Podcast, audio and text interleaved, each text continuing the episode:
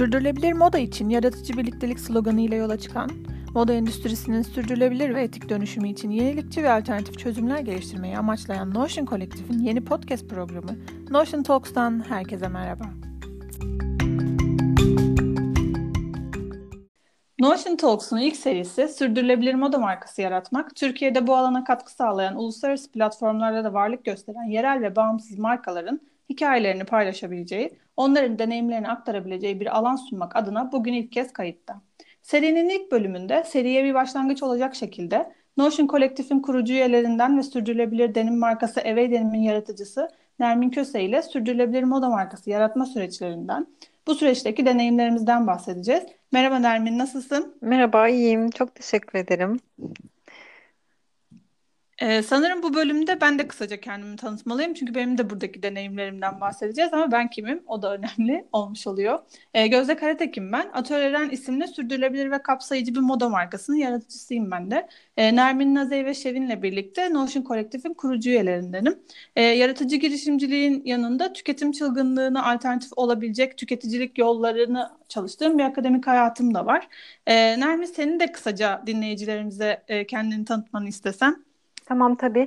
Ee, ben aslında denim tasarımcısıyım. Ee, uzun süre denim tasarım alanında çalıştım. Ee, en son olarak da yani yaklaşık bir e, 7-8 senedir de aslında kendi e, işim var. Orada da denim konusunda danışmanlık yapıyorum. Onun dışında da Eve Denim isimli bir e, markanın da kurucusuyum. Evet, buradan da aslında yavaş yavaş sohbetimize girebiliriz. Hı hı. Ee, ya moda yaratım süreçlerini düşündüğümüz zaman tasarım, tedarik, üretim, pazarlama ve satış gibi böyle kaba bir akış e, çizebiliyoruz.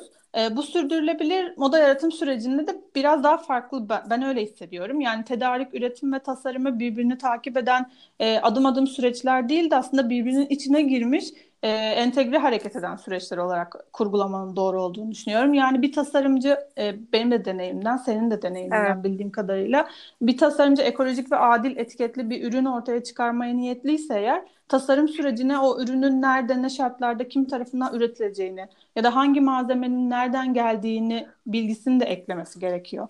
E, kaynakların verimli kullanılması için, atığı azaltmak için üretim sürecinin işte kalıp hazırlama, ondan sonra kesim vesaire gibi süreçlerin de nasıl e, kurgulanacağını düşünmesi gerektiğini düşünüyorum. Senin bu moda yaratım süreci ve sürdürülebilirlikle olan ilişkisi hakkındaki düşüncelerin neler ve deneyimlerin? Ee, şimdi orada öncelikle hem e, tasarımın e, yapılış haliyle ilgili bir durum var. Ee, ben e, uzun süre hani normal bildiğimiz e, işte hızlı moda markaları için de tasarım yaptım. Ee, orada tasarım çok daha böyle aslında yaratıcı, üretici, araştırıcı bir süreçten çok yani bu kısımlar yine orada da var ama çok daha hızlı bir şekilde e, oluyor. Ee, ve daha çok trend bazlı yani mevcut işte markaların ya da işte moda haftalarının e, çıkan ürünleri e, aslında bu tasarımların hepsine kaynaklık ediyor. E, o yüzden e, tasarım konusunda sürekli bir yeni tasarım yapma ve bunu çok e, fazla sayıda yapma. Yani ben tasarımcı olarak çalıştığım dönemde neredeyse aile belli adette tasarım yapma gibi bir e, şeyimiz vardı, e, limit, Hedef. hedefimiz vardı. E, o yüzden şöyle bir şey oluyor. Hem çok e, daha taklide yönelik bir tasarım var mevcut anlamda. Hem de çok fazla trendlere yönelik. Trendler değiştiği zaman o tasarım tekrar değişmeli hızlı bir şekilde. Yeni şeyi yakalamalısın. Bu da tabii ki aslında nasıl yani işte ucuz ürünler yapılıp çokça satılması gibi bir hedef var. Ee, aslında tasarım bazında da hani gel, gelir geçer bir tasarım yap, bugünü yap, yakala, yarın zaten başka bir şey olacak gibi bir şey var. Tabii bu e, satın alan kişileri de e, yönlendiriyor aslında tasarım üzerinden. Yani zamansız bir tasarım almak yerine daha çok var olan bir imajı e, satmak üzerine bir tasarım anlayışı yapılıyor. Aslında her ne kadar bu bir kıyafet de olsa hani çoğu zaman başka ürünlerle karşılaştırdığında sanki yaşam süresi daha kısa gibi gözüküyor ama tasarım e, yolu ile daha uzun süreler hani bizim hayatımızda olabilecek ürünler tasarlanabilir. Tasarım... Yani sürdürülebilir bir moda markasının e, aynı zamanda da sezon ya da trend takip etmeyen hı hı. E, ürünün kalitesine ve sürdürülebilir yani daha uzun süre kullanılabilmesine odaklanan bir anlayış olması gerekiyor diyorsun. Aynen öyle. Aslında biraz daha trendlere değil de o insanın yaşam biçimine hitap eden bir tasarım hikayesi yaratmak. Tabii bu noktada tasarımın bir de şöyle bir yönü var. Tasarımı yaparken bir yandan materyali düşünüyorsunuz, kumaşı, aksesuarları düşünüyorsunuz. Bunları düşünürken de tabii hepsini sürülebilir malzemelerden e, seçmek de mümkün. Tabii burada hani sektörde çalışan e, tasarımcılara e, çok küçük bir pay düşüyor. Çünkü onlar e, her ne kadar bunların bilincinde olsalar da seçim yapan, onun satın almasını yapan kişiler onlar değiller. Çünkü belli bir markaya hizmet ediyorlar. E, onların çerçevesinde bu ürünler geliştiriliyor. Ama tabii ki bireysel olarak e, bu işi yapan, yani bağımsız yapan hani tasarımcılar biraz daha bunları e, olabildiğince tabii her şeye ulaşmak da çok mümkün değil. Seçerek kullanabilirler. Ben e, teknik olarak tasarım eğitimi almadığım için giysi üretimiyle olan ilk temasım da kendi giysilerimi dikmekle başladı. O yüzden e, tasarımı bir sanatsal faaliyet olarak bilmiyorum ama kalıp ve dikiş teknikleri daha hakim olduğum şeyler.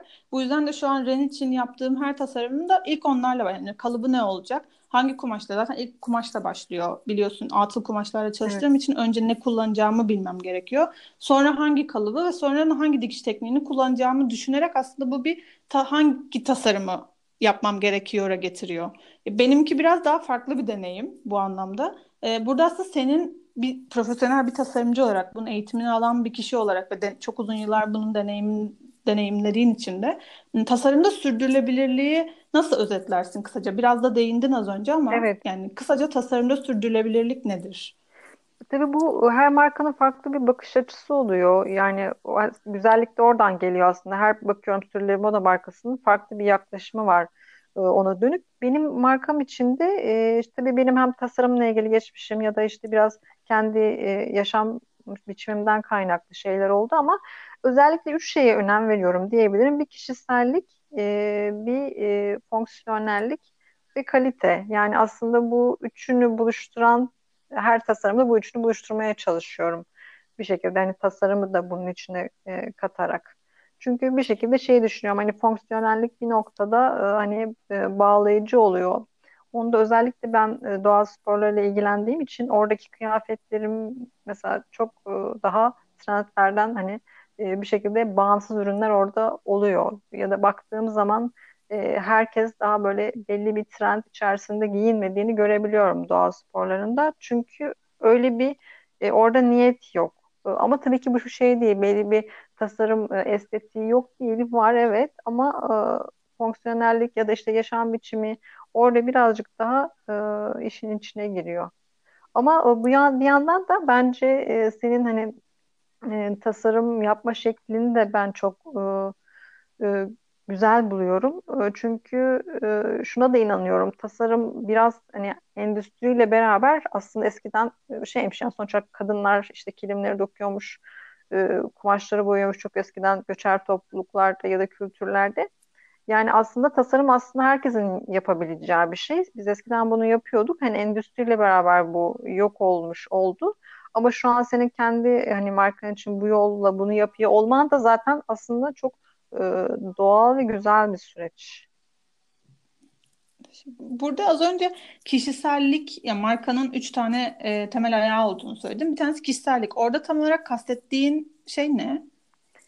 Kişisellik e, yani aslında her üründe e, ürünün genel yapısı dışında onu böyle birazcık daha özel kılan detaylar oluyor. Onları belki dikişinde verebilirsin, belki silüetinde olabilir.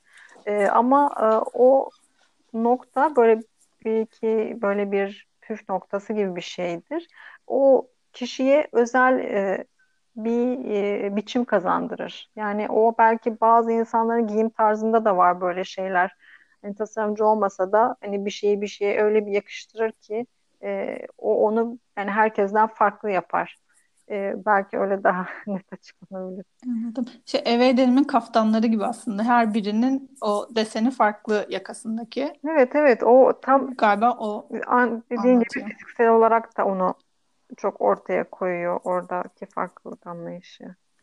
Bence bunun kıymeti şurada. Ben hep şey yani daha önce de katıldığım başka podcast'te bunu söylemiştim. Hı hı. Ee, insanlar giysilerin sanki bir makine tarafında yani onun başında bir insan durmadığını ya da işte o giysinin e, soyut somut bir hale gelmeden önce soyut bir fikirden çıkmadığını ve dolayısıyla aslında arkasında hiçbir insanın olmadığını düşünerek satın alıyor. Çünkü öyle bir hızlı ve ucuz bir sistem ki bu hızlı moda dediğimiz şey. Yani sanki makineler yapıyor ve o bizim karşımıza geliyormuş gibi hissediyoruz.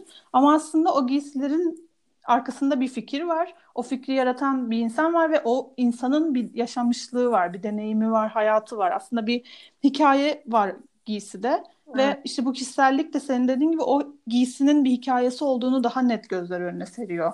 Yani makineden çıkmış tek tip bir şey değil o. Bir şey aslında ve kıymetli bir şey. Zaten harcanan bütün materyallere e, giden doğanın kaynağından düşünürsek de kıymetli. Arkasındaki insan emeğini düşündüğümüzde de kıymetli ve onu da aslında insanlara hissettirebilmek için de güzel bir şey bu kişisellik. Yani sürdürülebilir moda markası yaratan birinin buna dikkat etmesi aslında kıymetli bir şey bu süreçte. Evet kesinlikle.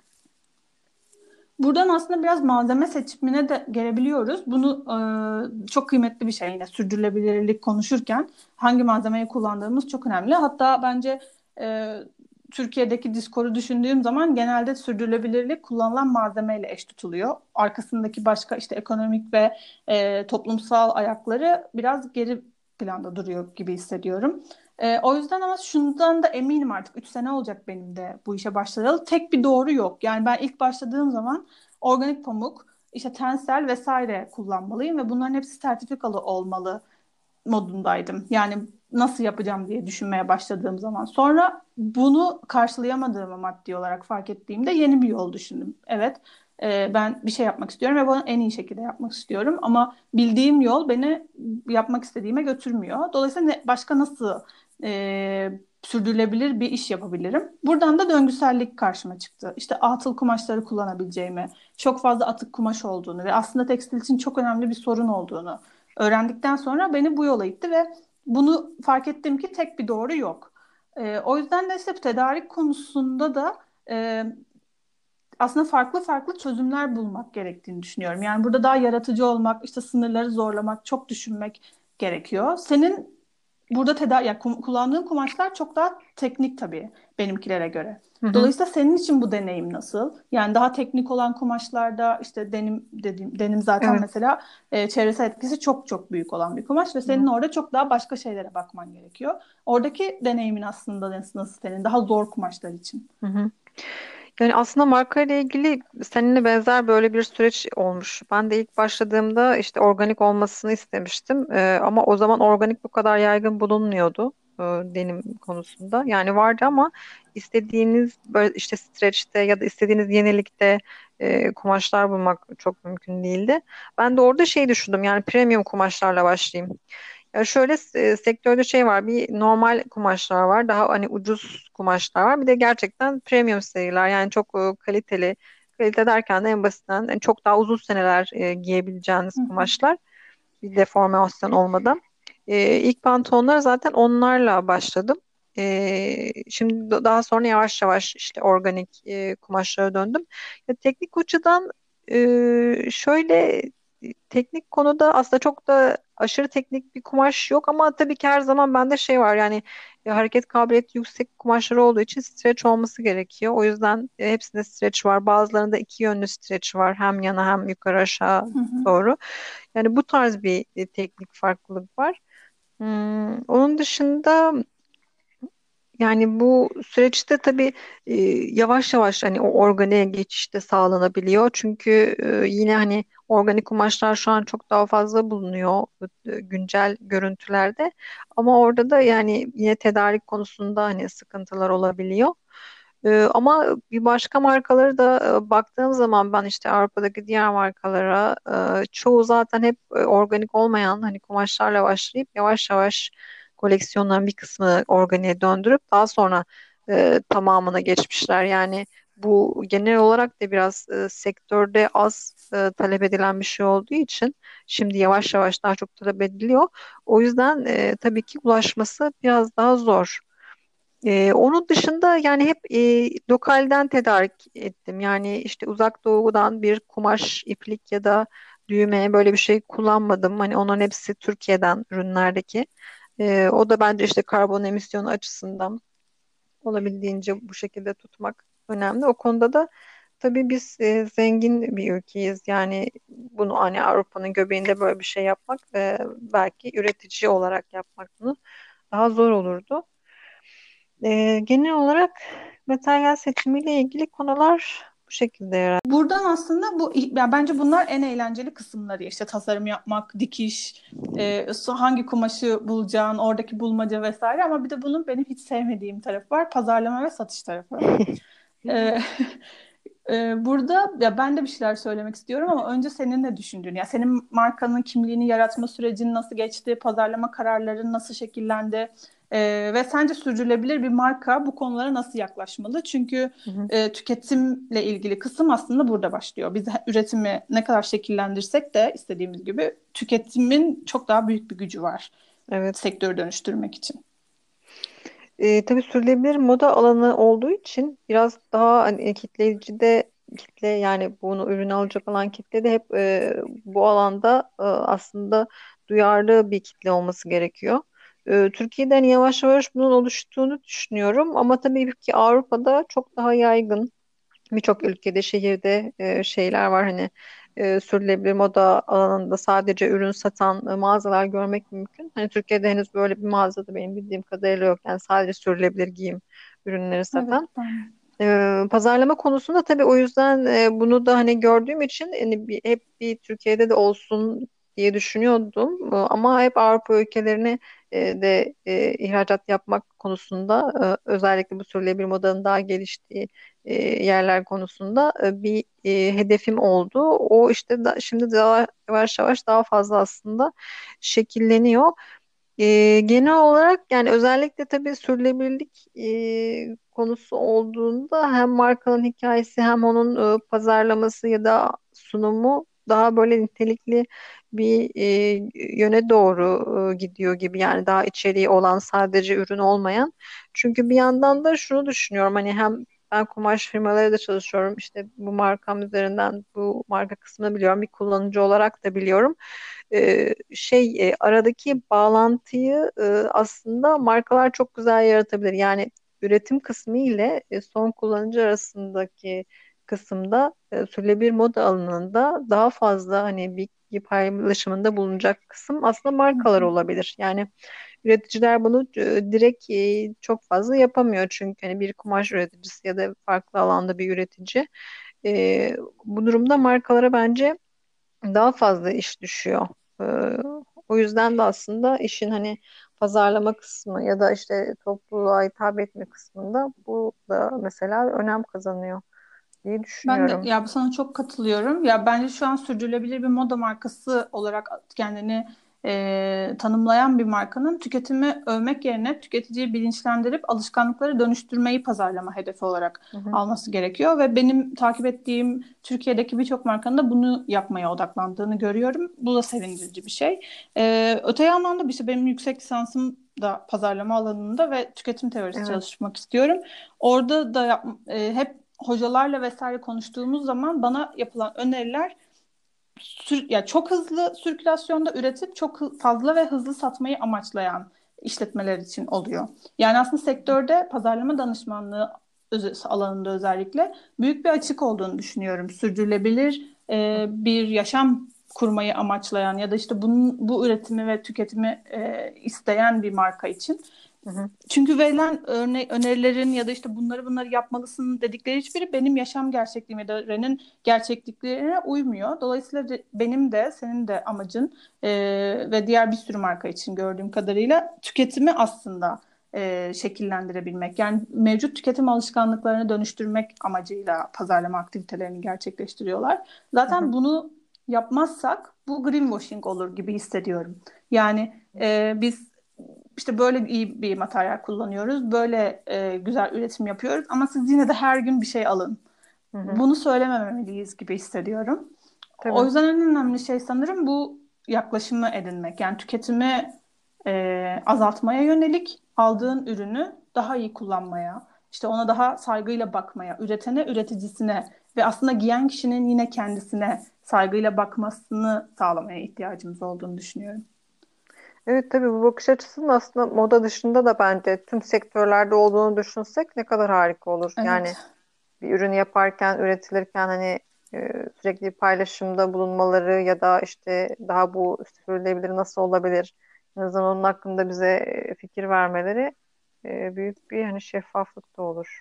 Aslında bu böyle bizim bir derste yine konuştuğumuz bir şeydi. Pazarlama bilimine yaklaşımlar diye.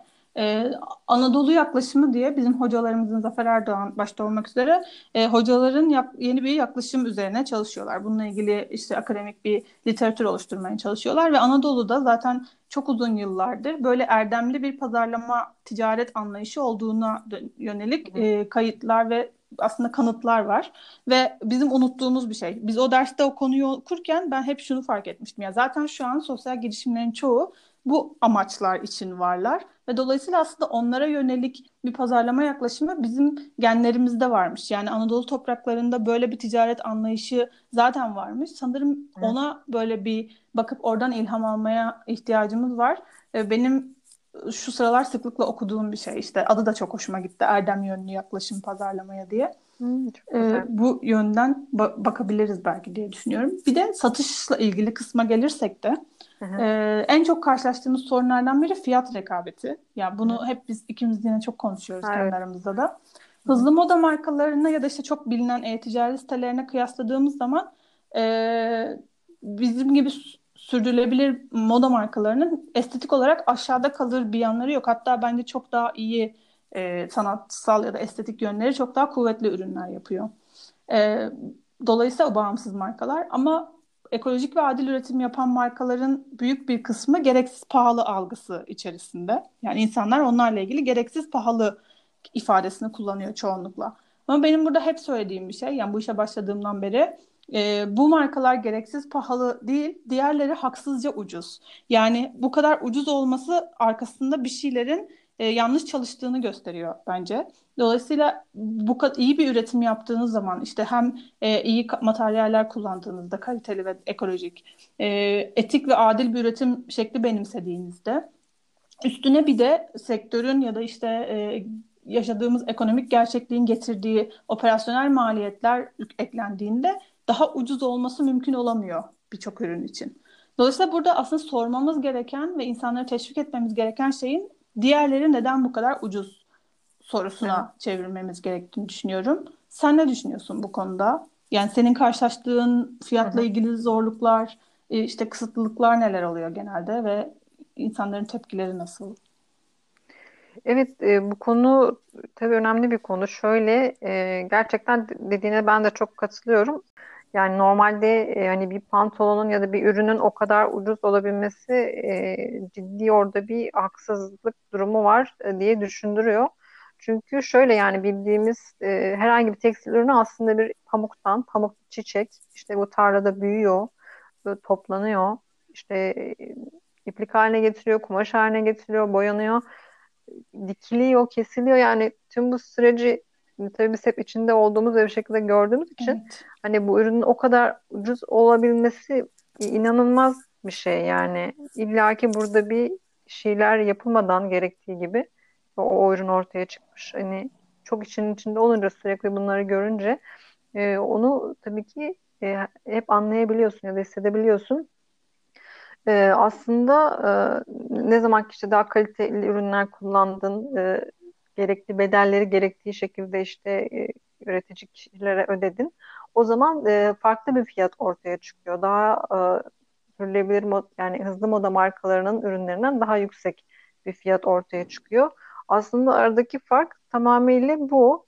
Ee, orada da şöyle bir durum var. Yani gerçekten ben yine modanın içerisinde işte tam zaman çalıştığım dönemde bir 10 sene önce ben bu, bugüne doğru geldiğimde hatta e, işten ayrıldığım dönemlerde bile şöyle bir süreç olmuştu. Yani ilk başladığımda biz çok kaliteli ürünler üretiyorduk. Çok daha yavaş üretiyorduk. İşte senede atıyorum belki 3 ya da 4 koleksiyon e, sezon üretiliyordu. Bu işte ben e, ayrıldığım dönemde artık hani e, çok daha fazla o, o 5-6'lar hani 7 çok daha işte 15-16 koleksiyonlar e, ve aynı zamanda da ürünler de çok e, kalitesiz olmaya başladı. Yani e, hiç o kaliteli kullandığımız aksesuardan e, kumaşa hiçbirini kullanamıyorduk. İşte fiyatları çok daha düşük, kaliteleri çok daha düşük kumaşlar e, kullanıyorduk. Yani bu hızlı moda aslında birebir bütün süreci e, çok daha kalitesiz, dolayısıyla çok daha ucuz ama sürekli de e, yeni ürün e, talebiyle sürekli çok hızlı bir tasarım üretim döngüsünün olduğu bir sürece evirdi. Bu da aslında e, çok böyle ucuz ürünler ortaya çıkardı. E, bu yaklaşık yani benim gözlerim bir işte 10 senede işte şu an en zirveye ulaştı. Ve biz tabii geçmişi şu an hatırlayamıyoruz çok. Yani bir pantolon ne kadardı, bir tişört ne kadar olmalıydı, bunun normali neydi diye. Şimdi biraz tekrar Süleyman Moda markaları aslında ona döndürüyor. Ee, o sebeple de e, böyle bir fiyat değişimi var. Yani ben kendi kullanıcı deneyimimden de şunu söyleyebilirim. Hani üniversitedeyken şey hatırlıyorum yani bir pantolonu alıp hani e, iyi bir para öde, ödüyordunuz ama çok böyle uzun süre giyiyordun onu yani senelerce. Yani hala bende olan pantolonlarım ama bir süre sonra zaten böyle bir ürün de bulamaz oldum. Ben bunu başka insanlardan evet. da duyuyorum. Yani bir şey alayım. Yani uzun giyeyim, uzun süre giyeyim istiyorum ama olmuyor. Bir sezonda işte artık giyemiyorum. İki sezonda giyemiyorum deniyor. Ee, bu da tam onunla ilgili. Yani aslında tam Zaten Hı-hı. Aslında şey giyim başına maliyete de bakmak lazım. Yani şimdi mesela 30 liraya bir tişört aldığınız zaman artık 30 liraya tişört de yok galiba. Son dolar vesaire şeylerinden de hızlı modayı bir takip etmediğim için. Ee, hani 30 liraya bir tişört aldığında onu gerçekten bir sadece bir gün giyebildiğin olabiliyor. Yani bir kere yıkıyorsun ve dikişi direkt yer değiştiriyor. Ya da işte yıpranıyor, tam göbek yerindeki delikler meşhur oluyor tişörtler. Yani oradan deliniyor vesaire. E, dolayısıyla sen aslında sadece tek bir kere giymeye 30 lira vermiş oldun. Ama evet. gerçekten kalitesine emin olduğun, işte oradaki işçiliğe emin olduğun bir giysiye e, 150 lira verdiğinde ya da 200 lira verdiğinde onu belki 2 yıl giyeceksin, belki 3 yıl. Ya mesela benim annemin de aynı o şekilde e, terziye diktirdiği ve özenle kumaşını kendi aldığı şeyler var ve sürdürülebilir moda markaları aslında annenizin e, kumaşını özenle seçip e, terziye diktirdiği kalitede bir iş çıkarıyor. Evet, ben doğru. buna çok inanıyorum. E, dolayısıyla ben, annemin işte gençliği, yani ben, ben doğmadan önceki giydiği kıyafetleri ben şu anda giyiyorum. Bu mesela o kıyafetin size olan maliyetini neredeyse sıfıra indirmiş oluyor. E, bu önemli bence o yüzden yani Hı-hı. fiyat konusunda buna dikkat etmek gerektiğini inanıyorum ve sürdürülebilir moda markalarında fiyatlamalarının e, şeffaf bir şekilde açıklandığında e, tüketicide bu algıyı yaratabileceğini düşünüyorum. Evet hakkıymış gerçekten. Evet, o yüzden bizim üstümüze düşen de marka yaratıcısı olarak şeffaflık yine bence. Evet, yani biz doğru. buna bu kadar para harcıyoruz, buna bu kadar para harcıyoruz. İşin devam etmesi için şu kadar kar marjı kullanmamız gerekiyor. Dolayısıyla da ürünün fiyatı bu. Karşılığında daha ucuz aldığınız ürünlerin de fiyatının öyle olmasının başka sebepleri var. Bu iki kıyaslamayı yaptırmak önemli bence yine bilinçlendirmek için. Evet kesinlikle ona katılıyorum. Peki biz sürdürülebilir modanın geleceği desek buna ne dersin? Nereye gidiyor? Nasıl görüyorsun Türkiye'de ve yurt dışındaki gelecek fırsatlarını ve bizim bu süreçte karşılaşabileceğimiz zorlukları ki şu an zaten içinde bulunduğumuz dönem her şeyi biraz daha karmaşıklaştırdı. Yani geleceği öngörmeyi evet. benim için çok zor. Zaten kaygı bozukluğu olan biriyim. Şu an gelecek benim için kapkaranlık. ben ne yapacağız şimdi hmm. modundayım. Sen ne düşünüyorsun bu konuda? Ee, şöyle şimdi söyleme moda ile ilgili ben bu var olan e, süreç açısından e, olumlu bir gelişme olacağını düşünüyorum. E, şöyle aslında e, farklı sektörlerden alanlardan da aldığım işte bilgiler, e, haberler okuduğum haberler, işte geleceğe dönük öngörüler e, şöyle bir çerçeve çiziyor. Aslında birazcık daha e, işte insanlık olarak işte biz ne yapıyoruz? E, bu kadar işte dengelerin değişmesi, e, şu an bunları yaşıyor olmamız aslında birazcık da işte gezegene çok da iyi davranmadığımız için olabilir mi? Gibi sanki daha fazla insanın bu yönde soru sormasına sebep olabilir e, gibi gözüküyor. O yüzden de Bebek kanalındaki çalışmaların e, belki daha fazla e, hem önem kazanıcı hem de e, izleyiciler ya da işte bu kitleye e, bu duruma ilgi duyan insanlar tarafından daha fazla e, talep edilebileceğini düşünüyorum. O yüzden bir yandan e, evet tabii ki genel anlamda bir tüketimin düştüğü ve düşeceği de e, kesinlikle ortada ama e, sanki bu alanda bir yandan da bilinçli olarak bir şeyler artık e, satın almak, hayatına katmak isteyen kişiler sayısında da bir artış olabilir diye öngörüyorum.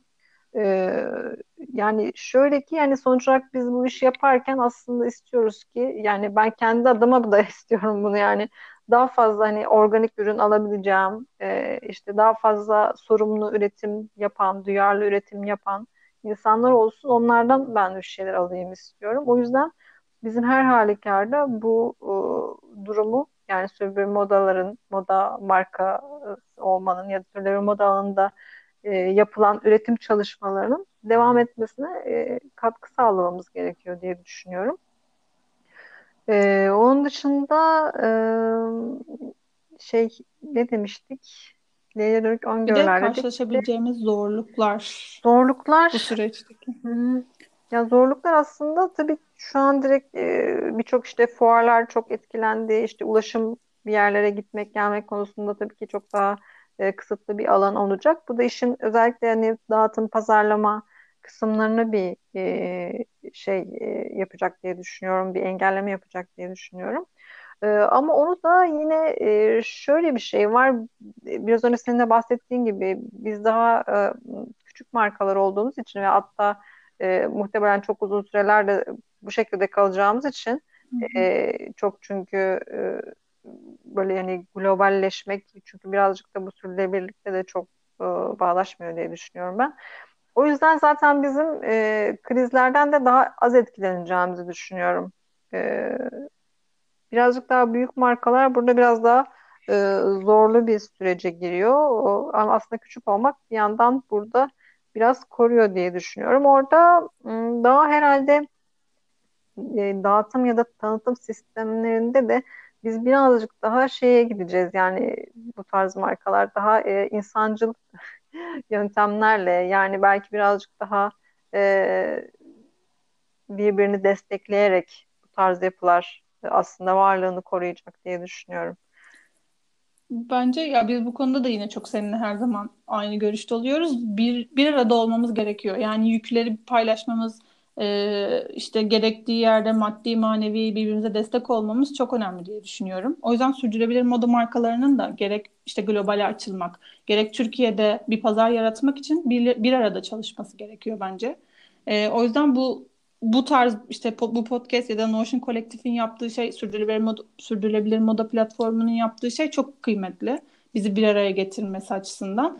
E, bu serinin de yani sürdürülebilir, sürdürülebilir moda markası yaratmak serisinin de e, bu alanda iş yapmaya gönüllü ya da işte daha şu an fikirleri var ve başlamak üzere olan kişilere yol göstermesi için. İşte bunda belli bir süre geçirmiş kişilerin deneyimlerinden faydalanıp e, aslında o yükü azaltmak için yine güzel bir şey olacak. Ve o, o yüzden beni çok heyecanlandırıyor bu podcast. Başka markalarla da konuşacağımız için vesaire. Evet. E, ben de zaten şey düşünüyorum. Benim kasıtlı olarak geçimlik ekonomi kurmaya niyetleniyorum bu işle ilgili olarak. Yani asla e, bundan zengin olmak e, ya da işte büyük bir kar elde etmek, e, ekstra başka yatırımlar yapmak gibi bir niyetim yok. Benim sürdürmek istediğim ve doygun olduğunu düşündüğüm bir hayat şekli var. O hayat şeklini sürdürebilmek ve Ren'in için hedeflediğim amaçları elde edebilmek için e, bu işi yapıyorum ve aslında maddi olarak kazanmak istediklerim bu kadar. Dolayısıyla böyle olunca da e, gelecekle ilgili daha risksiz oluyor sanırım hayat e, şeyler e, beklentilerim. Yani işte büyük bir büyüme ya da genişleme kaygım olmadığı için daha kolay bazı şeyleri idare etmekte. Örneğin şu an Covid süresinde e, 15 Mayıs'a kadar ön sipariş alıyorum. Ama bu benim yani şu an maddi olarak daha az para kazanıyor olmak, daha az satış yapıyor olmak beni çok büyük zorlamayacak. Çünkü üretim sistemimi ona göre kurdum. E, dolayısıyla da aslında bu tüketimi de arttırmama ya da işte bana, bana bir gerginlik yaratmıyor. Daha çok satmam lazım. İşte şu anda satmak için çaba göstermem lazım gibi. Bu durumda daha iyi bir şey hali. Yani benim daha etik ve e, prensipli davranmama imkan sağlıyor diye düşünüyorum. O yüzden bu mod, sürdürülebilir moda markaları içinde sanırım şeyi belirlemek önemli. Yani nereye kadar gitmek istiyorsun? Ne kadar büyümek evet. istiyorsun? Tabii. O biraz önemli bir şey sanırım. Evet önemli. Hani genel o stratejinin içerisinde o da bulunması gerekiyor diye düşünüyorum. Ee, yavaş yavaş aslında sonuna geliyoruz sohbetimizin. Yani benim sorularım bu kadardı. Ee, sadece şey, şey korona günlerin nasıl geçiyor? Yani benim biliyorsun ki çok gergin. kah ağlıyorum, kah gülüyorum. Ee, aslında e... sen Urla'dasın zaten o yüzden birazcık daha güzel. Ya bugün klasik yine kekik topladım diye. konuşsak seninle öyle bir şey geçiyor. Ee, yani genel olarak aslında böyle farklı süreçler oldu. Bir, bir dönem aşırı okudum. Ee, sürekli okumak biraz böyle yordu. Sonra podcastlere daldım.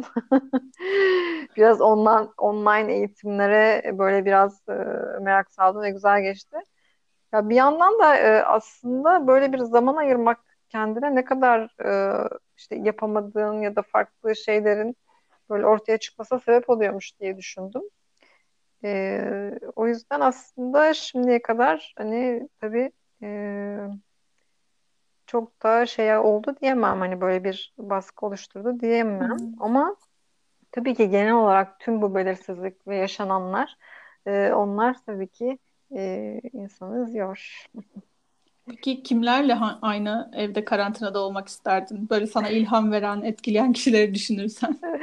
Ya evet ben onu böyle bir düşünüyorum şu an ama ne olmak isterdim? Aslında aklıma ilk yazarlar geliyor. Hani birçok yazar iyi olurdu. Yani böyle o mu olsa bu mu olsa diye. Bir yandan hani düşünürler iyi olabilir. Düşünürlerde de çünkü her şeyi konuşma imkanı olabilir. Hani farklı alanları oluyor onların işte fizik, edebiyat vesaire gibi. E, kim olurdu? Aslında Aristo olabilir diye düşünüyorum. çünkü hmm. onda böyle sanki birçok farklı alan konuşulabilir ve bitmez gibi. Evet. Ama genelde herhalde bir yazar olurdu ya da düşünür olurdu. Hmm.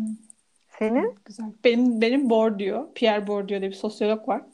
Ee, şu aralar çok onu okuyorum. O zaman kapatıyoruz konuşmamızı. Tamam. Yani evet. bayağı da uzun konuştuk. 40 dakika falan oldu. Evet. Ee, ama tabii yine her zamanki gibi nasıl geçtiğini anlamadım. Teşekkür ederim geldiğin için. Zaten yine çok ben konuşuyor olacağız senin de programlarında. Evet, çok güzel oldu.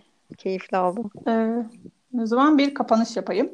Ee, bugün Nermin'le sürdürülebilir moda alanında varlık gösteren bir marka yaratma deneyimlerimizden konuştuk. E, bu serinin ilk bölümünde sürdürülebilir, adil ve şeffaf bir marka yaratma sürecini genel hatlarıyla ele almak istedik. E, Türkiye'den başarılı markaların hikayelerini ve yaratıcıların deneyimlerini dinleyebileceğiniz yeni bölümlerle serimiz devam edecek. Bizi takip ederek sonraki bölümlerden de haberdar olabilirsiniz. Sevgiler, sağlıcakla kalın.